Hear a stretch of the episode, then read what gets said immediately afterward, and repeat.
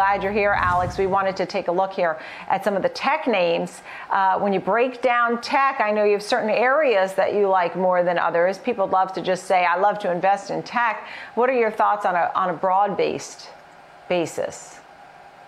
Hey, Nicole. Um, on a broad basis, tech is great, but I definitely, as you mentioned, like to hone down on three different areas. FinTech is one of my favorite uh, spots within technology, AI, as well as robotics. These are some of the sectors that have some great disruptors in the space and will keep evolving and, and changing the way we look at technology going into the future. Is this all sort of no matter what, you know, despite the economy, despite what the Federal Open Market Committee says or things like that, um, are these things that are picks for the future, you know, one year, five year, 10 year? Is that what you're saying? When I think of uh, fintech, right, we think of Square or things like that. Um, what would be some examples as well? That's a perfect example. You know, Square is something that you and I have talked about for the last couple of years. Uh, and I definitely think whether it's a one year outlook, five year outlook, 10 year outlook, Square is going to be one of the biggest companies in the future, um, along with other uh, fintech stocks. And people have to realize the society and our, everything is changing these days. We're going into more of a cashless society. We're utilizing our phones and our apps, uh, utilizing peer-to-peer exchanges. If I want to send you money, whether it be through here, PayPal's Venmo, uh, there's some great tools that are available, and it's changing the way people bank. Uh, you know, Google Pay is coming out with a great system where they're going to link banks to it and be able to track your spending and help you out and, and solve problems for saving. So fintech is, is a fantastic area. And as big of an industry as we think it is, it's minuscule compared to the rest of the financial industry. And it's just going to continue to grow.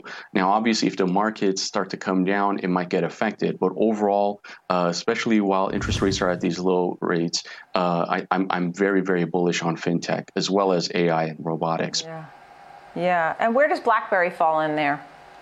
So it's interesting. BlackBerry's uh, been in the news lately. Uh, the last time you and I spoke about it was in 2019, and it's been something that I've been investing in wow. for a long time.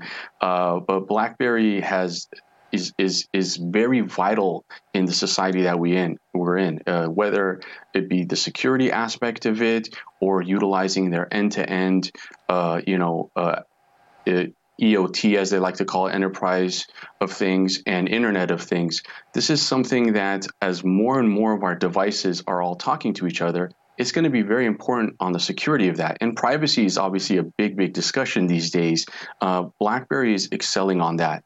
The other huge thing uh, that BlackBerry's, you know, uh, I'm very excited about is their new partnership with Amazon Web Services, AWS. So they're going to be building the tools for a lot of the autonomous vehicles in the future.